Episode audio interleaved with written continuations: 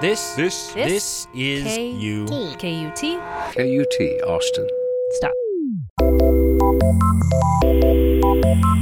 This is KUT Weekend for the last weekend of 2017. Happy New Year. And thank you for listening. I'm Nathan Bernier with KUT 90.5, the NPR station in Austin, Texas. Here's what we got for you this week some of our favorite stories of the year, like this one old friends remembering good times, trouble, and the East Austin they lost. that violence created this uh, excuse, I think, to say we have to go into this community and we have to fix it. How a silenced DJ set spoke volumes about Austin's relationship with Latinos. feeling like we're always being dismissed and our culture is always being used, but we're not being accepted. and an Austin man's successful quest to change the U.S. Constitution. It essentially prevents legislators from giving themselves a pay raise. Those stories and more in this edition of KUT Weekend. Uh, this year, you may recall, we spent months reporting about changes happening around one part of East Austin, the area around 12th and Chicon. A lot of people have moved in around there, many others have left, some by choice, some involuntarily. So, what happens if you come back after a long and mandatory absence? KUT's Mose Buchele has that story. This is a story about two guys and how a neighborhood shaped their lives. Testing. This is the first time I've ever used this mic, so you gotta forgive me. It's all right. Get it together. This is Andreas Mueller. I can honestly say this is the first time I've ever been recorded. Oh yeah, You know, okay. Openly recorded. And this is Matthew Malcolm Kleinman. I'm born in Brackenridge Hospital in 1979. They grew up together on the east side. Tell me a little bit about your family. Uh, both my parents are radical activists, hippies. Uh, and my mother knew his mother from going to uh, UT from the 70s. So, what's a good soundtrack for their childhood? Uh, I'm told by my parents the first record I ever heard was Jimi Hendrix Experience. This is how they remember it. Man, we would just little kids run around the neighborhood. If we seen a trampoline in your backyard, we'd come knock on your door, ask you, can we jump on the trampoline? It was a family atmosphere. Old people used to sit on their porches and watch us and yelling at us, you know, while we were running through their yards. Get off my grass. There were hard parts too. Money was tight. Andreas's mom was sick with lupus. He started caring for her, even driving her around when he was just a kid. Matthew's parents often weren't around, so they say the neighborhood helped raise them. This is how Matt describes the east side back in the 80s. We were not poor. We were working class people. We were proud working class people. We were people that had everything in our communities and our neighborhoods that we needed. We had mom and pop grocery stores, Roy Lee's on Manor Road, okay? And guess what? Black owned, mom and pop. They were all over the east side.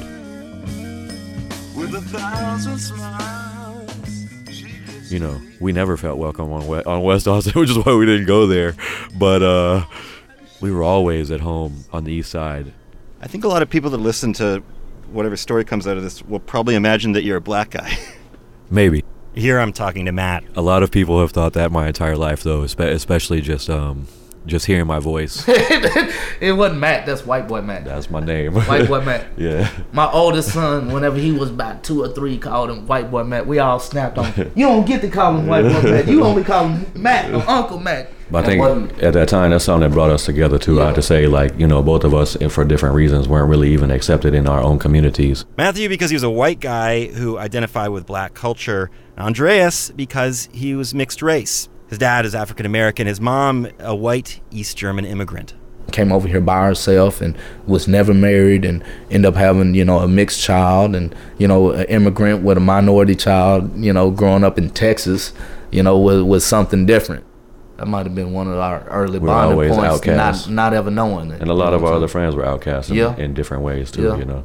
Things got harder, as they usually do, when the guys became teenagers. But it was more than just the usual challenges. Andreas' mom got sicker, Matt's parents divorced. This was in the early 90s. and They say the neighborhood was changing too. gangs and violence kind of started to have this place in East Austin, and it came into my life. Now, here they want to be careful. On one hand, they feel like the East Side got a bad rap when it came to crime.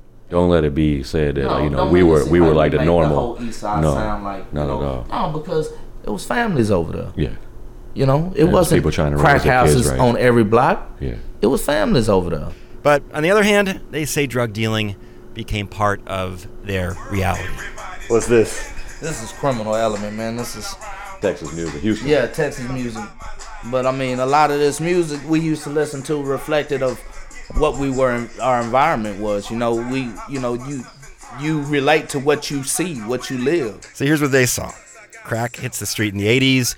Police, who seem to turn a blind eye to drug use in white communities, start focusing on drug enforcement on the east side. You know, there's lawyers that live on the west side that snort up tons of cocaine. You know what I mean? They think some of that law enforcement created more chaos than it prevented. Older men were incarcerated. Boys like Matthew and Andreas started taking their place. That's that was the best thing you could give me, knowing that my mom was finna die. Your best info that you can give me that I can take with me all 50 states in Americas to cook crack, and I can get paid regardless what slum where I live at. So that was that's that was the the, the teachings of survival. Eventually, both friends did time in prison. When Andreas got out in the early 2000s, he could hardly recognize the East Austin he returned to.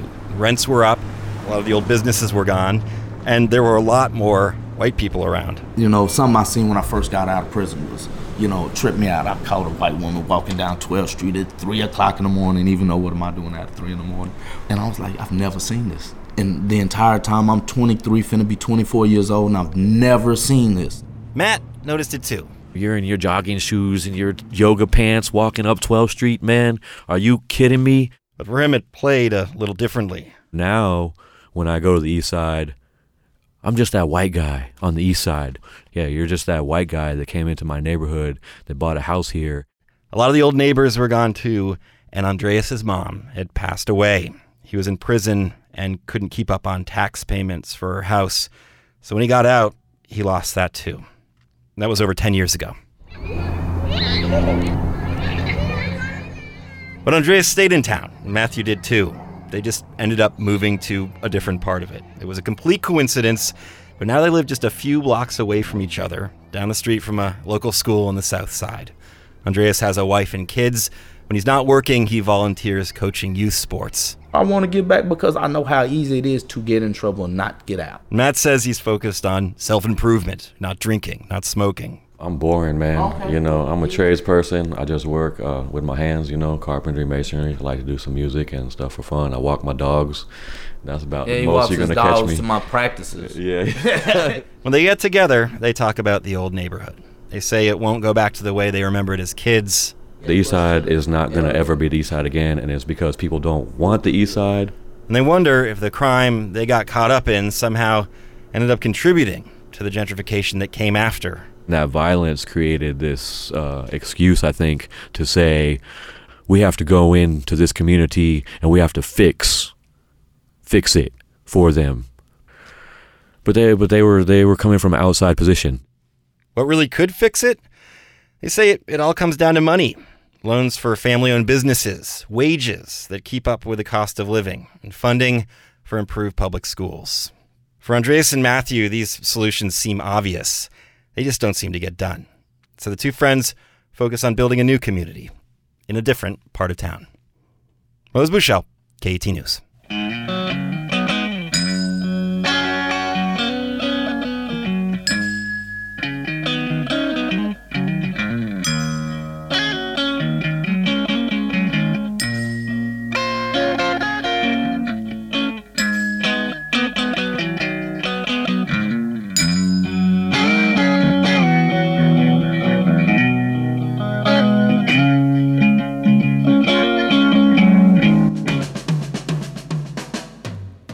A new sorority started up at the University of Texas at Austin with Greek letters. They have colors, which are teal, white, and peach, all pretty typical for any sorority. But as KUT's Nadia Hamdan reports, this sorority is actually carving a new path in Greek life.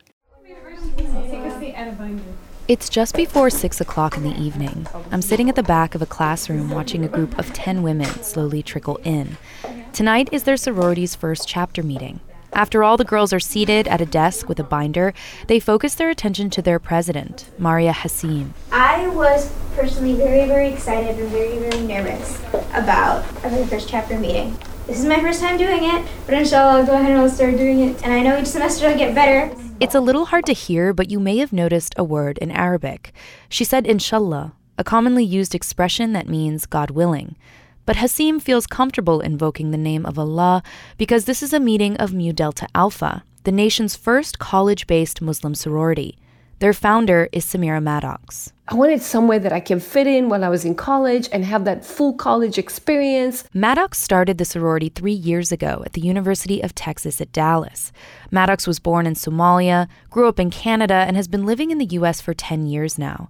She says she started MDA simply because she was trying to find something like it on campus and couldn't. I felt like there wasn't a place of belonging for me, being a Muslim woman, African American. I was like, you know, maybe if we could have something for women only in a university, what could that be? Happens to be a sorority. This year alone, the sorority has launched three new chapters at UT Austin, the University of North Texas, and Texas Woman's University. Each campus held their Rush Week last month, and now over 60 young women are calling themselves Sisters of Mu Delta Alpha. But Maddox says reaching this milestone wasn't easy. We were struggling so much that, you know, it took a while to get here. Maddox received pushback when she decided to start MDA.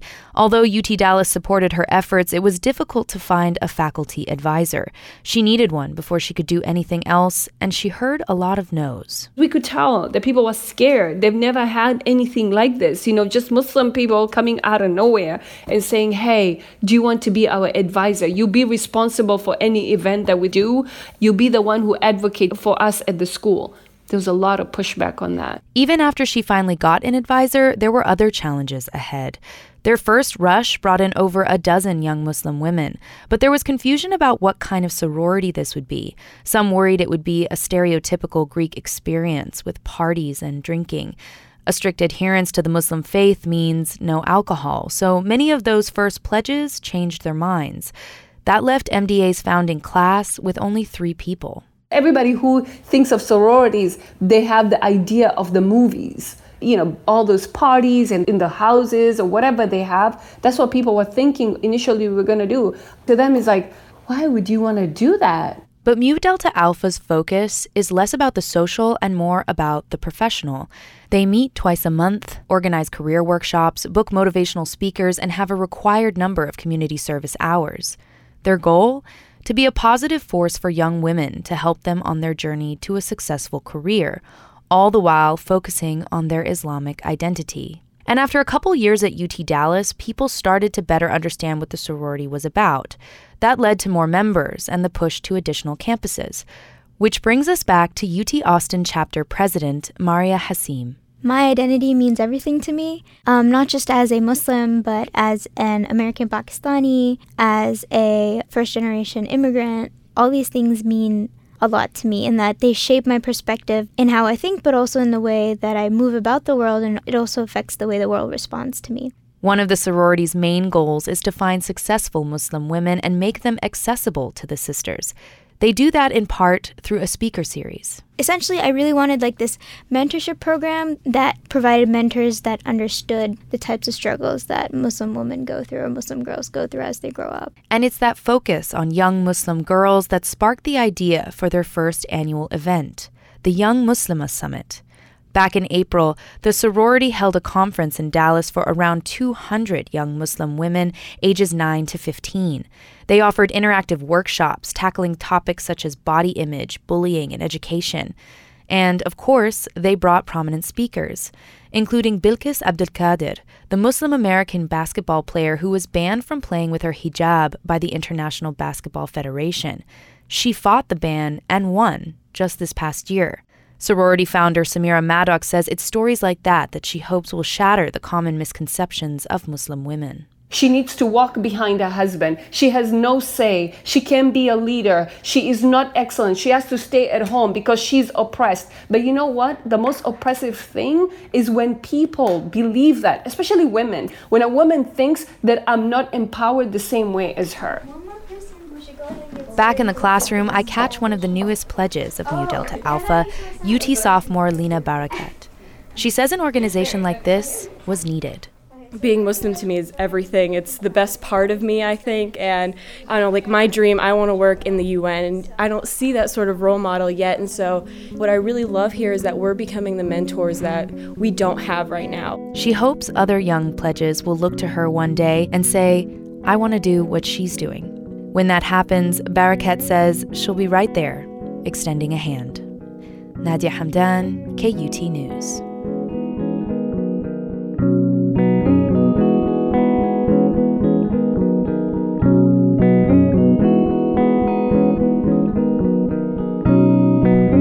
Over the summer, we heard about an incident at a new bar in downtown Austin. Members of a DJ group made up of Latina women say the bar shut down the set they'd been hired to play. But KUT's Ashley Lopez reports it's also brought up a complicated issue here in Austin, and that is the city's relationship with the Latino community. The Chulita Vinyl Club had a gig at a new bar downtown. The group describes itself as an all girl, all vinyl club for self identifying women of color. They had accepted a Friday night gig at a bar called Caroline. It opened in the Aloft Hotel just the day before. The group was supposed to open and close for a band called Superfonicos. I'll let Claudia Aparicio Gamundi, one of the members of Chulita Vinyl Club, take the story from here. So we played for two hours. We did a whole medley of different sounds. It went from hip hop to Motown.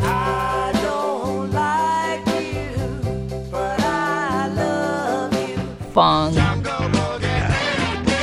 disco. I mean, it started building up to Superfonicos. Um, we really love them, and so we we we curated the set very well as far as like the transition. The band played for about an hour and a half. And then it was back to Chulita Vinyl Club. I mean, after Superfonicos, everybody was ready to dance. Started moving tables, dancing to our music, and then that's when we started playing salsa, cumbia. I mean, there was some Selena. There was uh, there was some Broad City, uh, Latino and proud. Say it loud, I'm Latino and proud.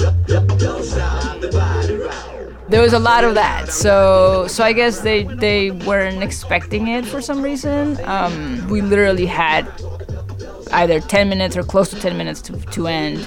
That's when a manager came up and asked, Who's in charge of the music? And I said, We all are. What's up? And then he just said, This hotel does not play Latin music. You need to shut it off.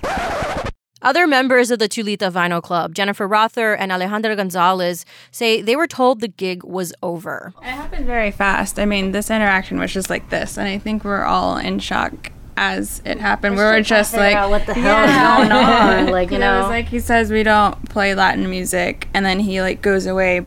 Gonzalez says they were told, quote, the vibe was too low. She says she still isn't entirely sure what that meant.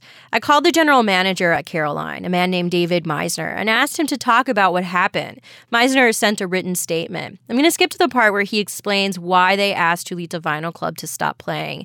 He said, quote, the request was not about the genre of music. It was about tempo, but we did not communicate or handle the situation appropriately on our end, end quote. Meisner also said he's retraining his team to create a more inclusive and respectful environment.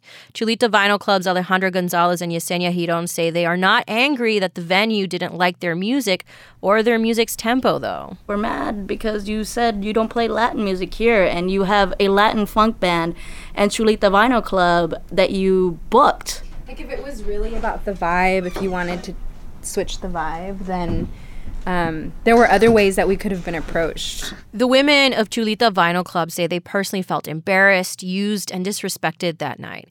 But they say the worst part is that their culture was also disrespected. Yesenia Giron and Claudia Aparicio Gamundi say in a city like Austin, where Latino culture is big business, this happens too often. So that goes hand in hand, be- feeling like we're always being dismissed and our culture is always being used, but we're not being accepted. Yeah, it's like you want your tacos and you want your expensive margaritas and mezcal, but you don't want the people that come with it. They say this is a common sentiment among Latinos here in Austin. That's especially true in the Mexican American community, says Dr. Laura Hernandez Ehrisman. She's an assistant professor at St. Edward's University here in Austin. There's a very long history of this of this problem. The appropriation of particular components of, you know, particularly Mexican American culture and sort of commodifying them and then and sort of disregarding the people themselves. Hernandez Ehrisman says that as Austin's star has continued to rise nationally and internationally, even, the Latino community hasn't felt it as much. Even though there have been a number of, you know, successful Latinx owned restaurants, you know, taco places and things in Austin, they don't, they get sort of overshadowed. She says there's also a lot of outsiders moving in and opening businesses that are geared mostly to wealthier white communities. Couple this with gentrification, which is forcing out a lot of minorities. And she says it's easy to see how something like what happened to the Chulita Vinyl Club hit a nerve. Hernandez Ehrisman says city leaders can help ease resentment. She says there are some that want to do something, but it won't be easy. So I think in some ways they're moving in a positive direction. But I also think that, you know, these are challenging forces to confront, you know, and, and the level of city government, there are only so many tools that those leaders have. Hernandez Ehrisman says she's pretty impressed with the Chulita Vinyl Club, and she's happy what happened is getting so much attention. Like she said, it's not a new problem, but the fact that this group of women stood up and said something is progress. Yesenia Giron from Chulita Vinyl Club hopes it sends a message. And that it also encourages other people to speak out against things of this nature, because so many times we grow accustomed to it and we don't say anything, but I think we should say something. Ashley Lopez, KUT News. Pero con sentimiento de la calle. In authentic Latin beat.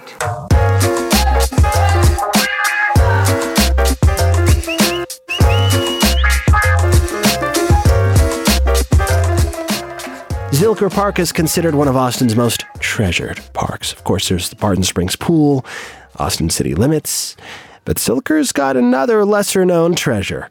KUT's Andrew Weber took a look at what's buried just beneath the surface. The Zilker Caretaker Lodge hides in plain sight near Barton Springs Pool. It was built in 1930. It's quaint. The stone building is tucked away, enveloped by a garden of native plants. But it's also home to a long forgotten relic of the Cold War. An air raid warning has been declared in this area. This means that possibly within 20 minutes, the Austin area may be hit by missiles.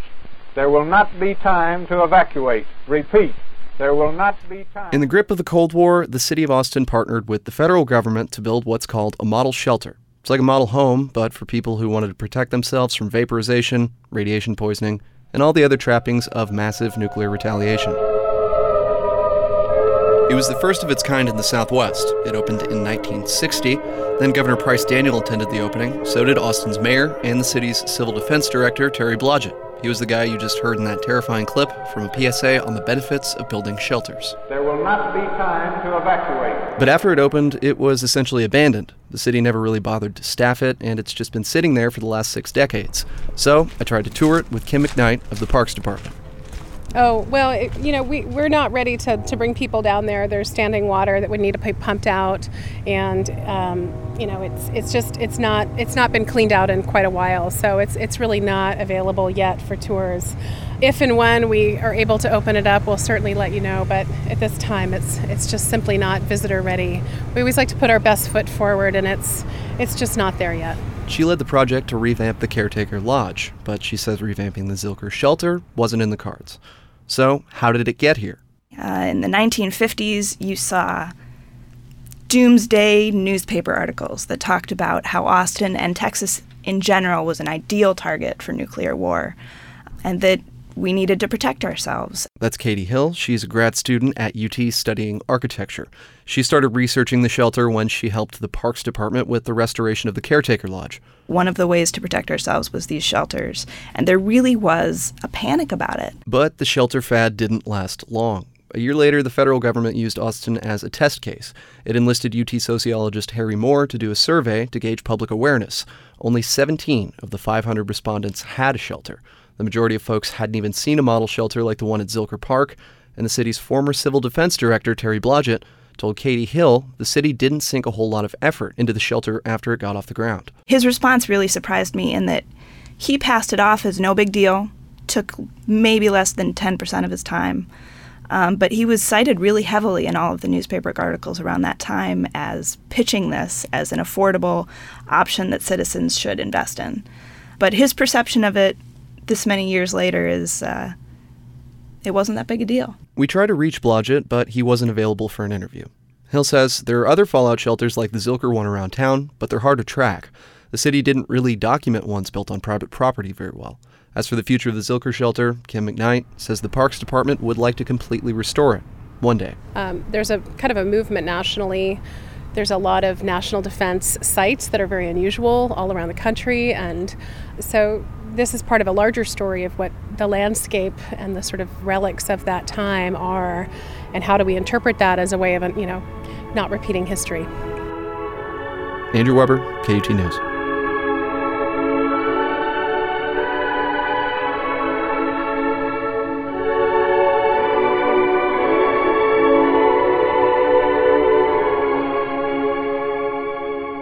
800,000 dollars can buy a lot for a small university. It could cover faculty salaries, renovations to a campus building, even new technology.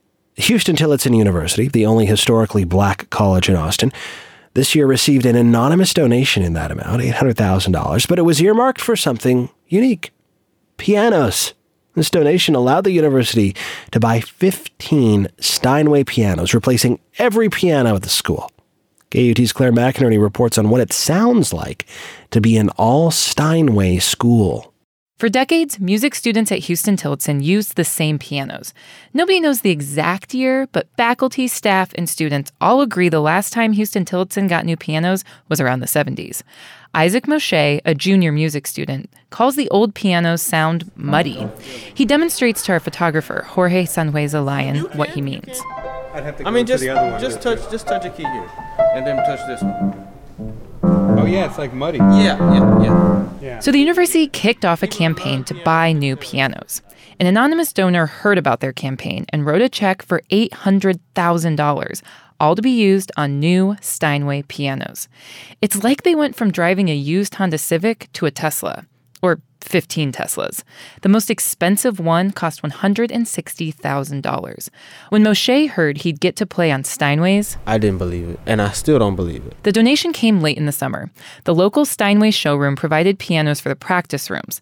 A small group of administrators and music professors flew to New York to the Steinway factory to pick out their grand concert piano, that really expensive one that now sits in the chapel. All the pianos were delivered last week. A crew of movers unloaded them. See if I can fix it. And assembled them. Ain't that this one? I handed you the leg. Okay, I'll give it to you. The thing about Steinways is every piano is made by hand. Local Steinway dealers were on site to make sure the instruments made it safely. Matthew Bird works at the showroom in Austin. He explains the detail that goes into making one of the baby grands that's now in a professor's office. This piano took 12 months to make, one year by 300 pairs of hands and has over 12,000 parts. Multiply that by 15. That's the quality of instruments moving crews rolled into Huston Tillotson's music school. Staff and students knew the delivery was coming last week. They started trickling into the hallways to get a peek. The first piano ready to play was set up in Gloria Quinlan's office. She teaches voice in the music school and uses her piano to accompany her voice students. Hey, I'm going to open my piano. Ooh, yes. She opens the lid to her baby grand and coos at the oh, instrument in front of a group of students. Look at it. She's so eager to play that she calls in vocal student Jasmine Williams from the hallway to sing along with her. You ready? Have you warmed up? No. We'll be okay. Okay.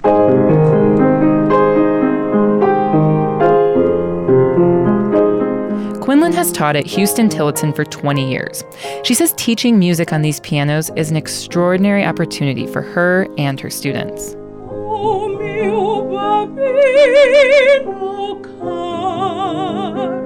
I tell my students that I'm preparing them for the stages of the world. And I think that they deserve the best.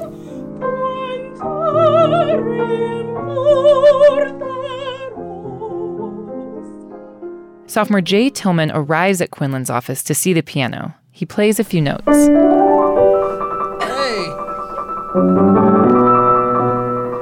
Yes. Wow. Butter. Wow. Tillman says the difference between the old pianos and the Steinways is dramatic. Some, you know, it's not like wine. Wine, the older it is, the better it is. Pianos, you know, it's kind of the opposite. so Even after playing just a few notes, Tillman says the Steinway challenges him to be a better musician. it's a lot of pressure because an instrument this good will highlight your flaws. it will bring out what you don't know about the piano, about your technique, about your song, you know. The pressure to play the new pianos well came quickly. Tillman and Moshe were chosen to play them a few days later at the university's Charter Day celebration. It's an annual event celebrating the school's founding. This year, it doubled as the public's introduction to the Steinways. Board President Albert Hawkins kicks off the celebration of the pianos and the renovated music building. As we think through uh, the accolades that we use to describe Huston Tillotson, I'm so very pleased that we'll soon be, we'll be able to add a new distinction to that list, and that is that Huston Tillotson is an all Steinway school. There's a toast and a ribbon cutting. Then the crowd heads into the music building to see and hear the pianos firsthand. Jay Tillman demonstrates the sound of the instrument on one of the upright Steinways in a practice room. It feels like the piano wants more, and so it's begging me to keep keep playing. You know, some pianos when you play, they feel like, "Oh Lord, can you stop playing me?" You know, but this one is like, "No, I want, I want, I want more." Yeah. The crowd eventually files into the choir room. They stand around one of the grand pianos to hear Isaac Moshe play the first public performance on the Steinway.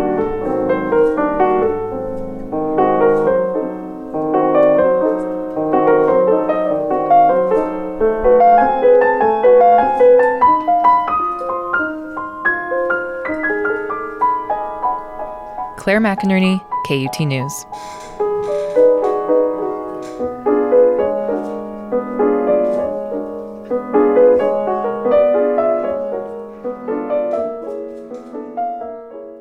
And now a story we first heard in March about one man's mission to amend the U.S. Constitution. This does not happen very often. KUT's Matt Largey has the story of the last time it did, and the tale begins right here in Austin. This is a story about how one regular person, one extremely dedicated, extremely vocal, energetic person, can move the machinery of government by sheer force of will. That person was this guy, Gregory Watson, and it all started back in the spring of 1982. I was taking a class here at the University of Texas. It was a government class, and the professor's name was Sharon Waite. I'm Sharon Waite. And she gave us an assignment of write a paper about a governmental process. Oh, yes, you were to write an essay. And since I had concentrated on the Constitution and the amendments, uh, many students chose to write on the Constitution and the amendments. Before we go any further, I want to take a second to do some remedial civics. You've probably heard of the Constitution. It's been in the news a little bit lately. It's the foundational document of this country, so it's kind of important. And it's really hard to change it. You have to get two thirds of Congress to approve an amendment, and then you need three quarters of state legislatures to ratify it, 38 states in all. So it's really hard, and that's by design. Yes, yes. The founders saw this as higher law. That's Zach Elkins. He's a professor at UT Austin, and he turned me on to this story. And so, in some sense, should be beyond the reach of uh, majorities and certainly a majority in the legislature. It makes sense for higher law. You want something a little more stable. Remember, since it was approved in 1789, there have been 27 amendments. 10 of those happened right away. That's the Bill of Rights, freedom of speech, right to bear arms, etc. Since then, there have been 17 more amendments. They're generally pretty big ones abolishing slavery, prohibition, giving women the right to vote, repealing prohibition, big. And there are many, many more that get proposed that never go anywhere. So, if you look through these, it's interesting. You can see in some ways where the Constitution doesn't quite fit what people want for their society and politics, but yet none of these things ever come to fruition. Which brings us back to Gregory Watson, trying to figure out what he's going to write that paper on. So I'm at the library down on 8th and Guadalupe, and I'll never forget this as long as I live. I pull out a book that has within it a chapter of amendments that Congress has sent to the state legislatures, but which not enough state legislatures approved in order to become part of the Constitution. And this one just jumped right out at me. It said, no law. Varying the compensation. Varying the compensation for the services. The services of the senators and representatives. Of the senators and representatives shall take effect until until an election of representatives shall, shall have intervened. intervened. And so in layman's terms, what does that mean? It essentially prevents legislators from giving themselves a pay raise. At least the raise can't take effect until after the next election. I thought, well, that's that makes perfect sense. I see great logic in that. The thing is, this amendment was written in 1789, almost 200 years earlier, by James Madison, one of the founding fathers. It was supposed to be one of the very first amendments to the Constitution. It didn't get passed by enough states. But here's the thing it didn't have a deadline, so technically it could still be ratified. Gregory was intrigued, so he got to work. It was back in the days when you had maybe, if you were lucky, you had an IBM Selectric typewriter and I did have an IBM Selectric typewriter, and I had a few different typeface uh, balls that th- those typewriters used. And I remember being so cautious about everything. I would take out the normal ball, then put in the italic ball for a court case, and then take the italic ball out, put the normal one back in, and did all this wonderful work and turn it into the TA and get it back with a great big C on it. So I appealed it to the professor. Well, he came up and he said, I wrote this paper and I don't think I deserve a C. I think it's much better than that. And I kind of glanced at it, but I really didn't see anything that was particularly outstanding about it. And I thought a C was probably fine. She came back the following class period and literally flung it at me and said, No change. So I said, there it is. See, it is. And left it at that. You know, most people would have just taken the grade at that point and left it at that. But Gregory is not most people. So I thought right then and there, I'm going to get that thing ratified. The amendment had been passed by nine states already, most way back in the 1790s, but Gregory needed 38 he needed to get 29 more states to pass it. And when he told people about his plan, the reaction was generally not positive. The very, very, very initial reaction from like guys in the dorm room and stuff like that was laughter and dismissiveness and it'll never happen. And in a way, that was motivating. So he started looking for members of Congress who might be sympathetic to the idea of limiting their own ability to give themselves a pay raise. I started asking them who back home in the state legislature of your home state do you think might be willing to introduce a resolution to resurrect this amendment from the year 1789 that I stumbled upon by accident? There were plenty of rejections, but mostly he'd just hear nothing back at all. But finally, he did get something. A senator from Maine said he'd pass it on to someone in his state. That person passed it on to someone else who introduced the amendment in the Maine legislature. And in their 1983 session, they passed it. And in the summer of that year, June, I get a nice big envelope with a parchment copy of it. So I'm thinking, my first success story. This can actually be done. So Gregory got out that old IBM Selectric typewriter and started writing to every state lawmaker he could find. And it worked. The next year was 1984, and I was able to get Colorado to pass it. Five ratifications in 1985 three more in 1986. 87 was a good year. We got Connecticut, we got Montana, we got Wisconsin. I've got Georgia, I've got Louisiana. A big explosion of seven in 1989. Then it slowed down to only two in 1990, only one in 1991. But at that point, it was getting very, very close. And I am literally sending a letter to every member of the legislature. After 10 years of letter writing, sweet talking, and shaming, 35 states had ratified the amendment. So 1992 rolls around, and I'm thinking, three more states, that's all I need. Alabama and Missouri both passed it on May 5th, 1992. On May 7th, Gregory was on the phone, listening to the Michigan House of Representatives as they voted on the amendment. This was it, the last state. At that time, I knew that the amendment had been ratified within seconds of it happening. After 10 years, his quest was finally over. More than 200 years after it was proposed, the 27th Amendment was finally ratified. I did treat myself to a nice dinner at an expensive restaurant. Now, here's the thing that really strikes me about what Gregory did. People talk about amending the Constitution all the time, but it's incredibly rare because it's a really hard thing to do. But here's a guy, a kid really, who actually did it. This happened in 1992, and it's still the most recent amendment to the Constitution. I wanted to demonstrate that one extremely dedicated, extremely vocal, energetic person could push this through. And I think I demonstrated that. In some ways, his story is very much an Austin story. That's Zach Elkins from UT again. You'd expect people wandering the streets talking about their grand project uh, for changing the country.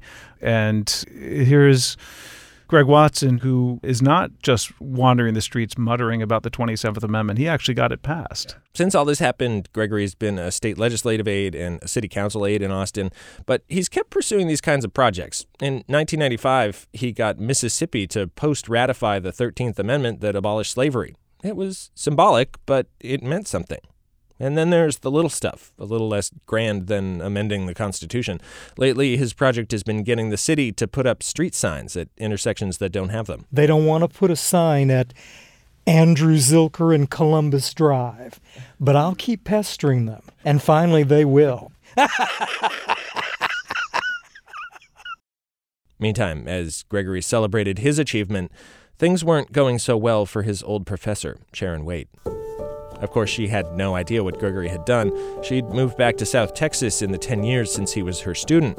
When she got there, she tried to get a teaching job at the university nearby. No luck. Which is fine. That just happened that way. But at any rate, I was feeling sorry I'd spent all those years studying and, you know, nothing.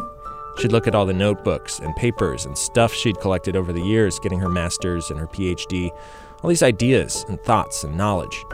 And she wondered what was it all for? Until one day. One day the phone rings. This is about 1991 or 92. It was 92, a little while after the 27th Amendment was ratified. The caller asked for her by name. They said, Well, did you teach at UT Austin in the early 80s? And I said, Yes, I did. I said, Well, this is a professor from the Naval Academy, and I'm writing a book on constitutional amendments. Did you know that one of your students, Gregory Watson, pursued getting this constitutional amendment passed because you gave him a bad grade. Sharon was blown away, and in that moment, she felt redeemed. Many people have always said you never know what kind of effect you're going to have on other people and on the world, that you'll never know a lot of the things that you have affected in your life. And this is when it really hit me because I thought to myself, you have just, by making this fellow a grade he didn't like affected the U.S. Constitution more than any of your fellow professors ever thought about doing. and how ironic is that? And with the benefit of hindsight, Sharon says, he clearly doesn't deserve that C she gave him. Goodness, he certainly proved he knew how to work the Constitution and what it meant and how to be politically active. So yes, I think he deserves an A after that effort. A plus. And actually, that's exactly what's happened. On March 1st, Sharon signed a form to officially change Gregory's grade. It still has to be stamped by some people at UT, but when it is, 35 years after he wrote that paper, he'll finally turn that C into an A. Matt Largey, KUT News.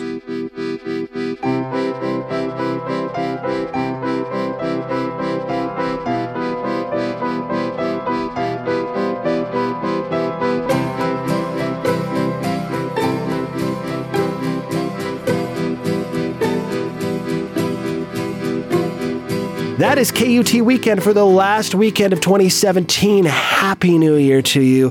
I hope you'll keep listening in 2018. I'm Nathan Bernier with KUT 90.5 and KUT.org.